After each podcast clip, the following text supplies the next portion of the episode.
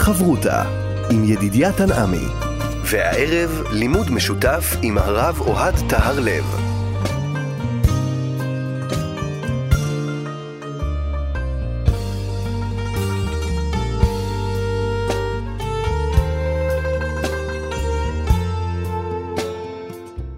שלום כאן, מורשת חברותה, לימוד משותף עם רבנים ואנשי חינוך בנושא תנ"ך, הלכה ואמונה. היום אנחנו לומדים אגדה יחד עם הרב אוהד תיארלב, ראש מדרשת אות רידנבאום, כאן ליד המיקרופון. ידידיה תנעמי, שלום לך, כבוד הרב. שלום לך, ידידיה ולמאזינים. אנחנו צריכים אה, ללמוד עכשיו אגדה שעוסקת ביום מיוחד, יום אה, הר גריזים, יום טוב, אה, אולי פחות מוכר בימינו, והוא נובע מתוך החוכמה היהודית איך להתנהל מול המלכות. אנחנו עוסקים בהגדה שנמצאת במקורה במגילת תענית, לכן הזכרת את היום הזה, יום גריזים, שלא מספידים בהם, ומופיעה, ההגדה הזאת מופיעה גם במסכת יומא, בדף סט עמוד א', אה, כשההגדה בעצם פותחת ואומרת שב-25 בטבת, יום הר גריזים, הוא דלא למספד בהון. זאת אומרת, זה היה יום שיכל להיות יום קשה, אבל הוא נהפך ליום טוב, ונהגו בעבר לא להספיד, לא לומר תחנון, כי היה פה סיפור כמו הרבה מאוד ימים שבמגילת תענית מזכירים, ימים שנהפכו, אה, שהוחלט לא להספיד, מעין ימי טוב, ימים טובים קטנים. אה, ההגדה נמצאת בתוך סוגיה שעוסקת בנושא מאוד מעניין, אה, כלאיים בבגדי הכהונה. וברור לחכמים שבגדי הכהונה היו אה, עם כלאיים, אבל כל זה היה כשהם היו בתוך אה, בית המקדש. בבית המקדש, מערכת החוקים ההלכתית הייתה שונה ממה שקורה במדינה. אה, למשל, אה, לא היה שבות בבית המקדש. וכהוכחה לכך שהיו יוצאים עם בגדי כהונה החוצה, הכוהנים, מביאים את הסיפור שלנו, שבעצם מספר סיפור ככה קצת פנטסטי על הכהן, במקרה שלנו, אה, השמעון הצדיק, אה, יצא עם בגדי כהונה החוצה, זאת אומרת שהוא לבש בגדי כהונה עם כלאיים מחוץ למקדש. אז בואו נראה, בואו נראה את הסיפור, זה הרקע לסוגיה שלנו. אה, יכול להיות שהיא, כמובן, האגדה כמנהגנו בקודש, ננסה לחבר את זה לרקע הסוגייתי, בתוכן. אני כבר מקדים ואומר, אנחנו לא הולכים לעסוק פה בגרסאות ובהבדלים, למרות שישנם הבדלים כאלה ואחרים בין האגדה כפי שהיא מופיעה במגילת תענית וכפי שהיא מופיעה במסכת יומא. אנחנו הולכים לעסוק כמנהגנו בקודש בתכנים וברעיונות שמסתתרים מאחורי האגדה. אז קדימה, בואו ניכנס להגדה. אומרת ההגדה בדף יומא, דף סט עמוד א', ב-25 בטבת, יום הר גריזים, הוא דלא למספד באו. יום שביקשו כותים את בית אלוהינו מאלכסנדרוס מוקדון להחריבו. הכותים, יש שם מייחסים לשומרונים. זאת אומרת, הם ניגשו לאלכסנדר מוקדון, שהיה אה, מלך עם עוצמה גדולה, עם כוח גדול, מעצ... מלך של מעצמה גדולה. יש לנו הרבה סיפורים על המפגש שלו עם חכמי חז"ל, והם אה, הם ביקשו ממנו להחריב את בית המקדש. כן, אני כבר אומר, היה מתח. אה, אנחנו נגיע לזה. איפה מקום המקדש? הר גריזים, ירושלים, בין השומרונים לבין אה, אה, היהודים, איפה מקום המקדש האמיתי. ונתנו להם. זאת אומרת, אלכסנדר מוקדון אמר, יאללה, לכו תחריבו את בית המקדש. באו והודיעו את שמעון הצדיק. מה עשה? לבש בגדי כהונה ונתעטף בבגדי כהונה. ומעיקרי ישראל עמו. לקח איתו קבוצה של אנשים מאוד חכמים או מכובדים, זקנים, מה שמוגדרת בהגדה יקירי ישראל, ואבוקות של אור בידיהן. הם הולכים עם לפידים. וכל הלילה הללו הולכים מצד זה, והללו הולכים מצד זה. זאת אומרת, אלכסנדר מוקדון כנראה הולך עם החיילים שלו, או, לא ברור, אולי עם הכותים, אבל כנראה עם החיילים שלו. הוא הולך בצד אחד, והם הולכים כנגדו בצד שני, מעבר לוואדי, מול, בו... לא משנה, היה כנראה במקביל. הם הולכים ורואים חיילים, ואלה הולכים ורואים קבוצה שהולכת עם לפידים, עד שעלה עמוד השחר. כיוון שעלה עמוד השחר, פתאום הם אה, רואים מה מסתתר מאחורי הלפידים, אמר להם, מי הללו? מי, מי הם? מתחיל לראות אור, מי האנשים האלה שהולכים שם? אמרו לו, כנראה הכותים שהלכו איתו, או החיילים שלו, יהודים שמרדו בך. הנה, תראה, הם הולכים לקראתך. כיוון שהגיע לאנטיפטרס, מקום מסוים, זרחה חמה, ופגעו זה בזה. נפגשו אחד עם השני. זאת אומרת, אחד הולך מול השני, מגיעה חמה, אופס, הם נפגשים באיזה צומת, או הם באים מולם, ואז יש כבר אור יום, ואלכסנדר מוקדון רואה, כיוון שראה לשמעון הצדיק, הוא רואה שמישהו הולך מול קבוצת המכובדים האלה, בראש, עם אנשים עם הלפידים, הוא רואה ששמעון הצדיק, שהוא כמובן לבוש בגדי כהונה, מתעטף בבגדי כהונה, ירד ממרכבתו והשתחווה לפניו. לא פחות ולא יותר. מלך העולם, מלך המעצמה הגדולה, יורד ומשתחווה לפני הכהן הגדול. אמרו לו, מלך גדול כמותך, השתחווה ליהודי זה? תגיד, אתה נורמלי? מה הולך פה? מי זה? מה, מה אתה עושה פה?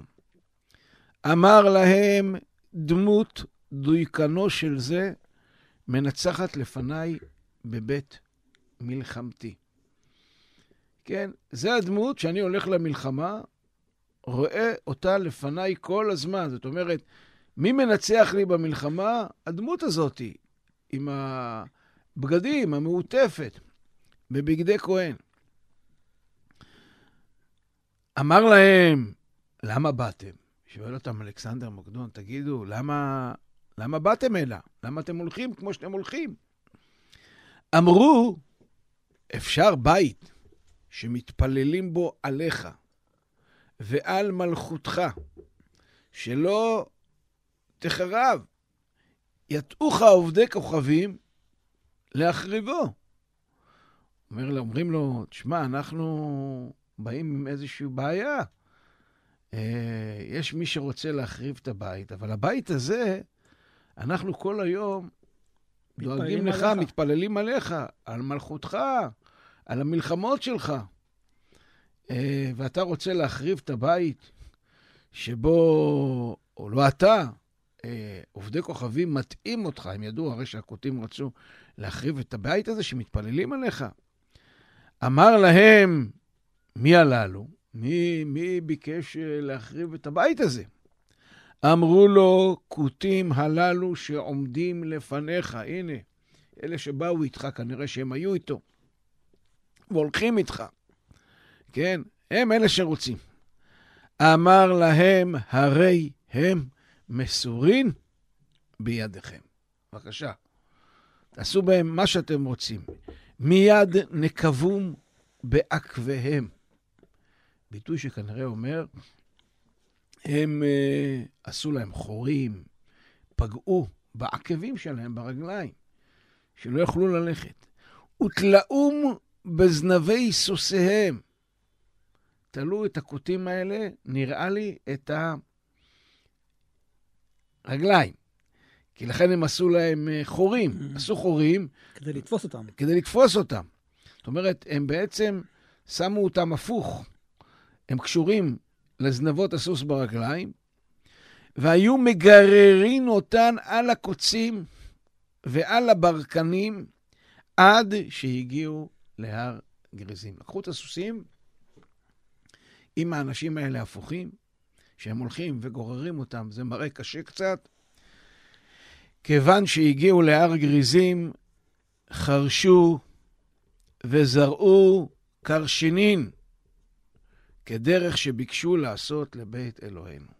הלכו את ההר, חרשו אותו, הרסו וזרעו בו קרשנין, אה, כנראה... אה, זה משהו, מאכל בהמה.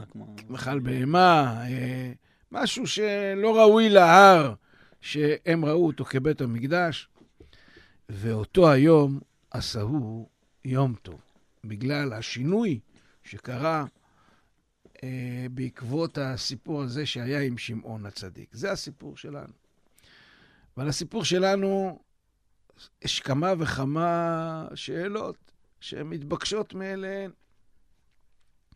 שאלה ראשונה, מדוע שמעון הצדיק לובש ומתעטף בבגדי כהונה? מה? שיצא החוצה בלי הבגדים. מדוע הוא לוקח את יקירי ישראל איתו? למה הם הולכים עם אבוקות של אור בידיהם? מה מסמלים אבוקות האור? למה הם הולכים בצד אחד, ובצד השני אלכסנדר מוקדון והכותים והחיילים, זאת אומרת, הם עושים פה איזושהי הליכה מקבילה. מה המשמעות, או האם יש משמעות, שההליכה הזאת הייתה בלילה עד עלות השחר? מה המשמעות שהם פוגעים זה בזה בדיוק בזריחה? מה המשמעות שאלכסנדר מוקדון משתחווה, יורד מהמרכבה ומשתחווה לשמעון הצדיק. מה פשר המשפט? דמות דייקונו של זה מנצחת בבית מלחמתי. מה זה, מה זה בית מלחמתי? מה זה הבית של המלחמה? למה הם מנקבים את עקביהם ותולעים אותם בזנבי הסוסים? מה, מה המשמעות הסמלית של עקבים וזנבות הסוסים בדווקא? למה הם גוררים אותם עד הר גריזים? וכמובן, מי הגיבור של סיפורנו? שמעון הצדיק או אלכסנדר מוקדון? מי שמפתיע אותנו פה זה אלכסנדר מוקדון. בשינוי, הוא, הוא הדמות שמשתנה פה כל הזמן, ש, ש, שקורא לה שינוי mm-hmm. מההתחלה ועד הסוף. שמעון הצדיק, אנחנו יודעים מי הוא. וכמובן, מה ניתן ללמוד מסיפורנו לימינו? למציאות שבה אנחנו חיים, כי כפי שאנחנו יודעים, ההגדה היא לא רק רלוונטית לתקופה מסוימת, היא רלוונטית לכלל התקופות. אז אה, זה הסיפור שלנו. אני חייב לומר שלא הזכרנו את זה בהתחלה, אבל אה, אתה יודע, שמעון הצדיק, אלכסנדר מוקדון, החוקרים אומרים שיש פער של 200 שנה ביניהם. אז יכול להיות שזה הבן של שמעון הצדיק, או הנכד, אבל אה, בכל מקרה, כאגדה, כמו כל אגדה, יש בה רעיון מסוים, ונשתדל לקלף את הקליפה המחקרית הזאת, מתי בדיוק כל אחד חי. חייבים לומר, שמעון הצדיק, אנחנו יודעים, כמו שאומרת המשנה במסכת אבות, היה משיירי כנסת הגדולה, כן, שם בסוף, אה, שזו תקופה שכולנו יודעים, בערך 340 אה, שנה לפני ספירת הנוצרים, זו התקופה, במושגים של אה, הספירה הזאת, וזה הרקע לסיפור, וזה הרקע לסוגיה ההלכתית של בגדי כהונה עם כלאיים. חברותה עם ידידיה תנעמי חברותה כאן אה, במורשת יחד עם הרב אוהד טהרה, ואנחנו לומדים את האגדה של המפגש בין שמעון הצדיק לאלכסנדר מוקדון.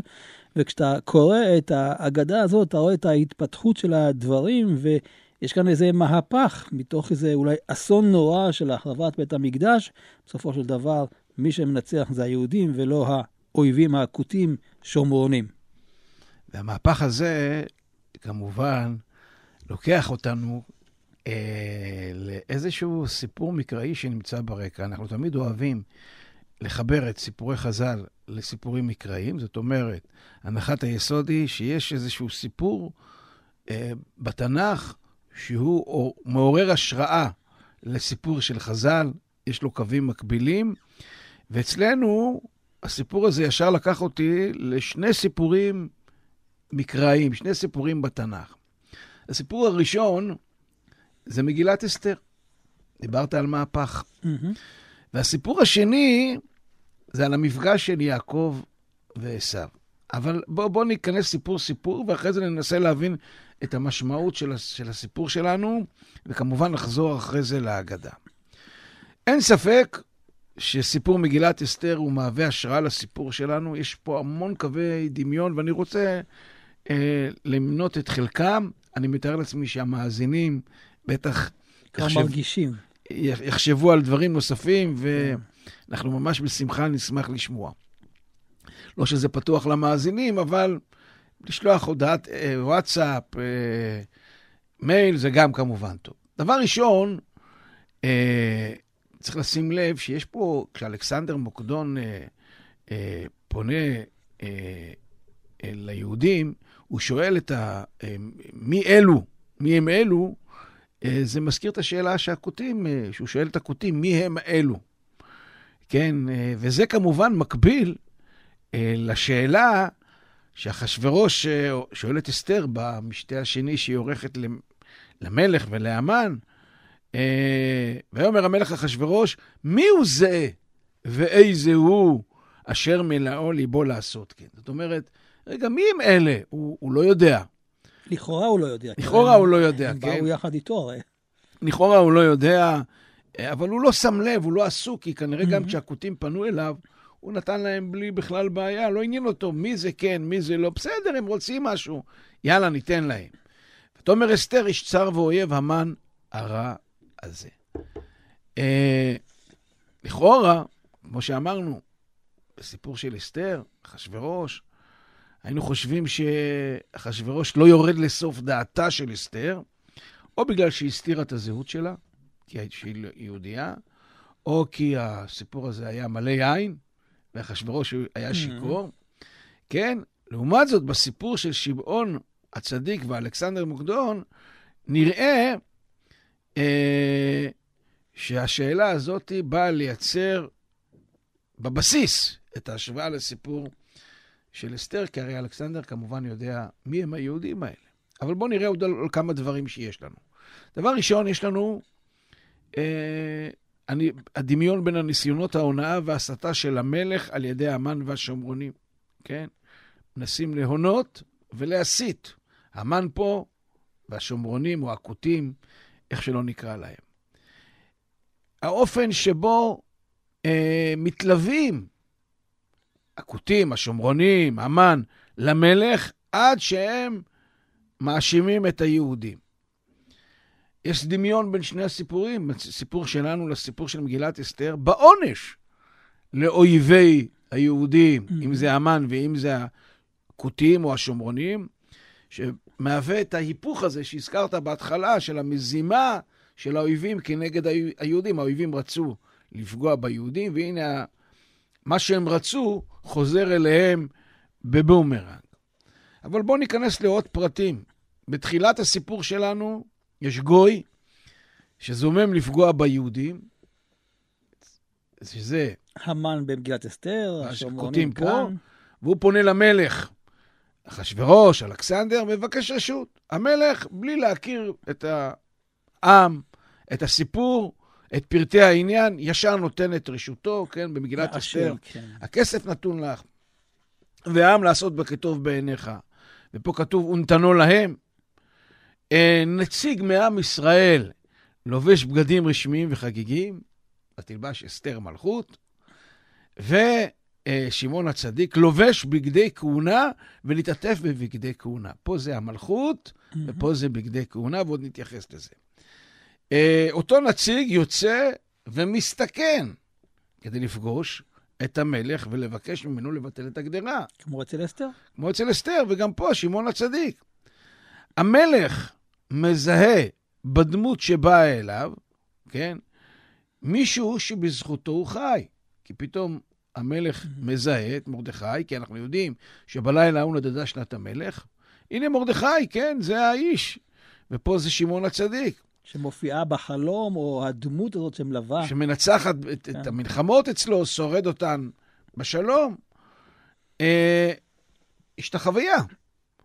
אה, פה יש השתחוויה, שמעון הצדיק יורד מהמרכבה ומשתחווה. אה, אלכסנדר, סליחה, יורד מהמרכבה ומשתחווה לשמעון. ואצל אה, גם מרדכי יש לנו אי השתחוויה, שמרדכי לא מוכן לסרב להשתחוות להמן. והוא נשאל על כך. זאת אומרת, בסופו של דבר מרדכי יוצא וידוע אל העליונה. כן, בשניהם ההשתחוויה או אי ההשתחוויה מעוררת את תמיהת עבדיו. אצל, אצל אלכסנדר, למה אתה משתחווה ליהודי הזה? Mhm. ואצל מרדכי, למה אתה לא משתחווה אה, ל- ל- להמן? אה, המלך שואל מי הוא זה, והיהודי מצביע על האויב, ואומר, הנה, זה האיש. האנשים האלה, הכותים האלה שנמצאים לידך.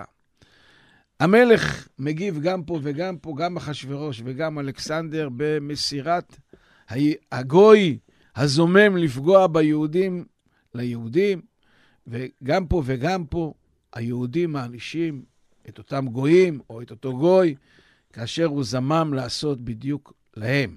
כן, באסתר זה המהפך. ביום אשר סיברו אויבי היהודים לשלוט בהם ונהפוך הוא, ואצלנו, כיוון שהגיעו להר גריזים, חרשו וזרו, כמו שהם רצו לעשות בש... לבית אלוהינו.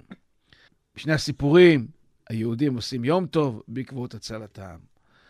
אה, וכמובן, כמו שאמרנו מקודם, המהפך הגדול בשאלה מי הם אלו. מי הם זה אלו, ואז הוא אומר, אסתר אומרת, המן הרע הזה, והוא מציג את הכותים. זאת אומרת, יש לנו פה מהפך, אה, והמהפך למעשה קורה מתי שאחשוורוש נזכר בטובה שמרדכי עשה, והוא מצווה על המן להלבישו בלבוש מלכות ולהרכיבו על סוס המלך. אפרופו, סוס גם אצלנו יש בהגדה, הזנבות של הסוסים. זאת אומרת, סצנת הסוס בסיפור מגילת אסתר זה הסצנה המרכזית כן. שמהווה את נקודת ההיפוך. פה הסוסים מופיעים כעונש. כעונש, אבל לא רק זה, הוא קושר את הכותים האלה הפוך. הראש שלהם יפה. למטה, מהפך. עם הרגליים לזנב שנמצא מאחורה. כן. אה, זאת אומרת, ההשוואה הזאת היא גם ככה עולה מביניהם.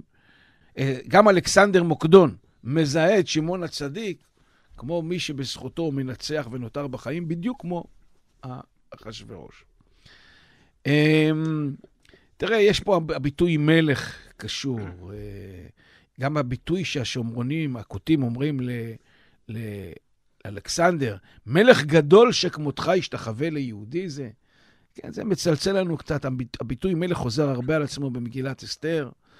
אה, פה גם היהודי, וכן עשה אה, ליהודי. זאת אומרת, זה סיפור אחד שקשור כנראה בקשרים, אה, בעבותות אה, אהבה לסיפור שלנו. כמה זמן עבר מהסיפור שלנו למגילת אסתר, פחות או יותר מאות בשנים? מאות בשנים, ממש כן. ככה.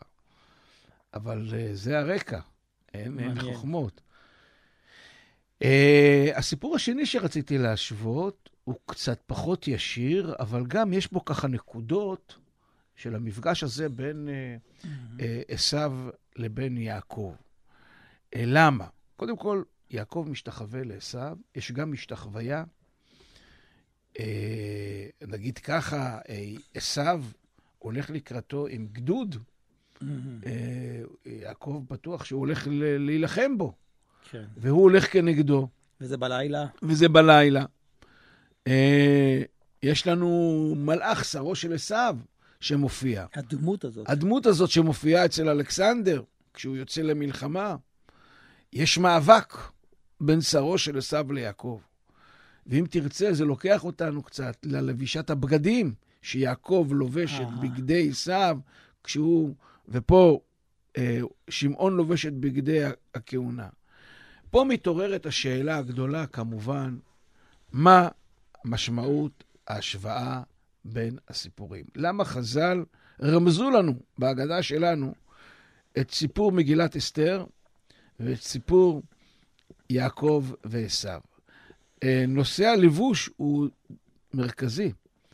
אה, גם אצל יעקב ועשיו במערכת היחסים שלהם, גם אצל מרדכי ואסתר, אה, בלבישת לבוש מלכות. וגם כדבר, כמובן, שמבטא איזשהו מהפך בעומק העניין. כי אני כבר רומז למאזיננו, המציאות היא תמיד לבוש של משהו פנימי שקורה.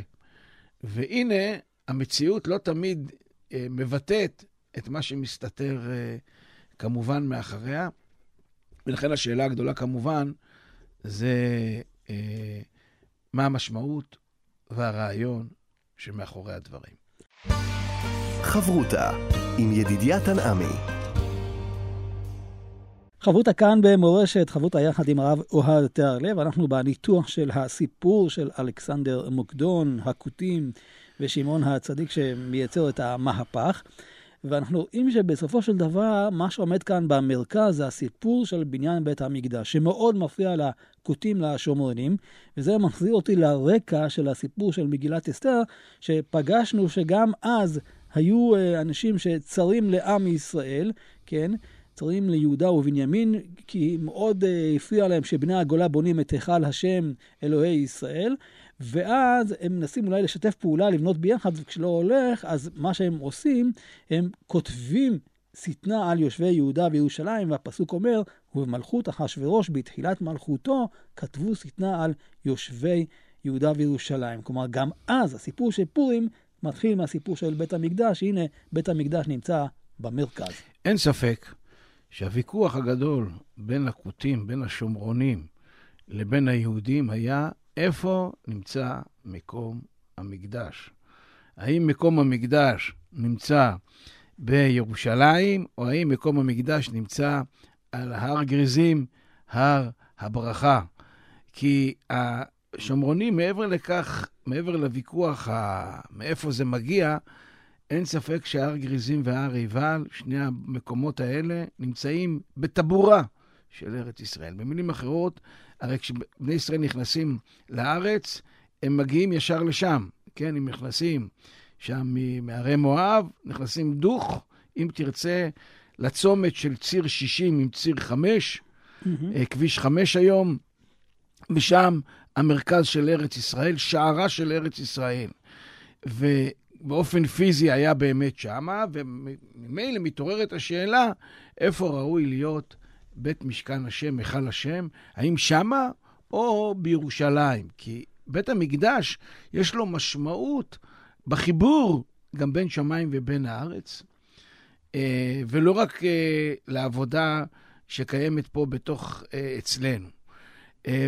ולמעשה, כל ההגדה שלנו עוסקת במתח שקיים בין בית המקדש מול הר גריזים, בין היהודים מול השומרונים, וכמובן, יש פה עוד מתח שקיים, שקצת נדבר עליו, זה המתח בין הכהן לבין המלך, בין כהונה לבין מלכות, בין איש הדת, איש הרוח, לאיש המעשה, למנהיג הפוליטי. מתח שקיים ומובנה תמיד. אה, בין השאר, חז"ל ראו את הקושי הזה גם אצל החשמונאים, שלמעשה החליטו אה, לקחת את המלכות והם היו כהנים. כי איש הדת ואיש הרוח, הוא, יש לו בחינה אחרת, DNA אחר, ראייה אחרת. איש הפוליטיקה, המלך, יש לו ראייה שונה. וממילא, כשאתה משמש באותו תפקיד, הרבה פעמים יש קונפליקט ביניהם. כי אם תרצה, אה, הכהן הוא מייצג את הקדוש ברוך הוא, המלך דואג לעם, לאדם, כן. אה, ועוד כהנה וכהנה אה, מתחים שקיימים בין אנשי הרוח לאנשי מעשה. ובדיוק זה הסיפור, כי, כי איפה מקום המקדש, זה בדיוק העניין. האם מקום המקדש הוא המקום שמחבר בין שמיים לבין הארץ? דואג לשמיים או דואג לארץ? מה הדבר המרכזי שלו, כן? האם זה מקום, איך שלמה המלך, מקום לזבוח זבח, מקום עבודה, או אה, מקום השראת שכינה?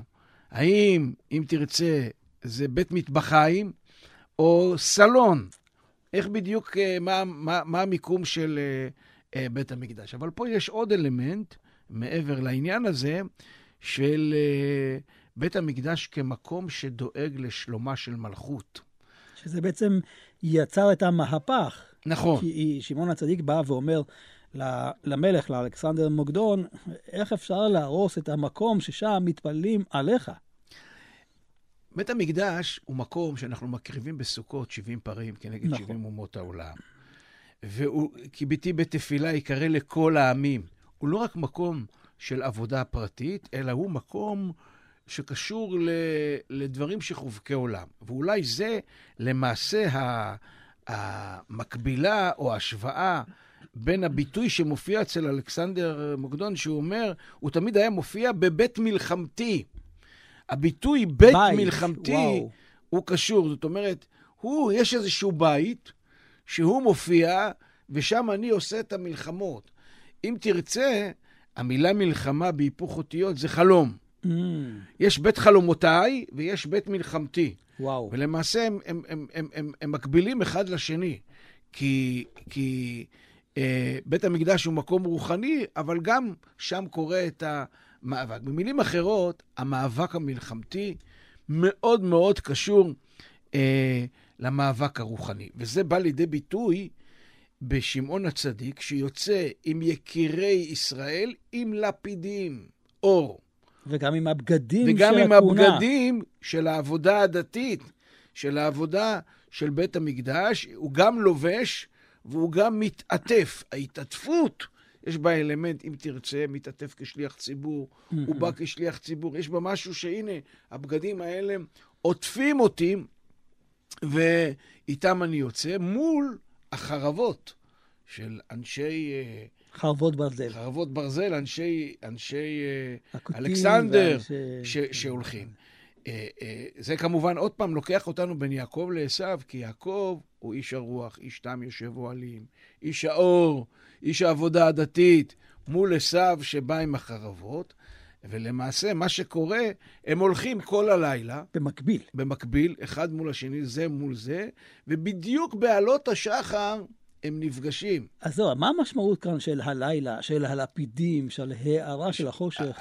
הלילה זה התהליך של הגלות, ומגיע האור, יש את המפגש, הוא כמובן, כמו, מזכיר לנו את יעקב ועשו, שקרה עם עד עלות השחר. נכון. כן, הם, הם נאבקים עד עלות השחר. והמאבק הזה הוא מאבק אה, אה, רעיוני, רוחני, שיש בין אה, עשו לבין אה, יעקב. והנה יעקב בסוף מנצח. יש פה מלאך. דיברנו על העניין הזה, ואיך ש... ש...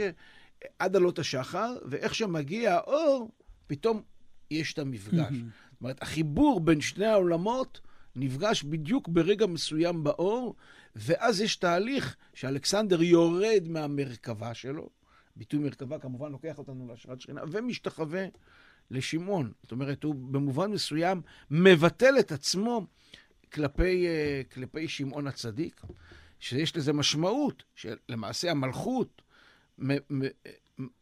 נגיד ככה, מבטלת את עצמה כלפי איש הרוח, כלפי איש הדת. שזה אומר, כן. ש, ש... מה גורם בסופו של יום לניצחון?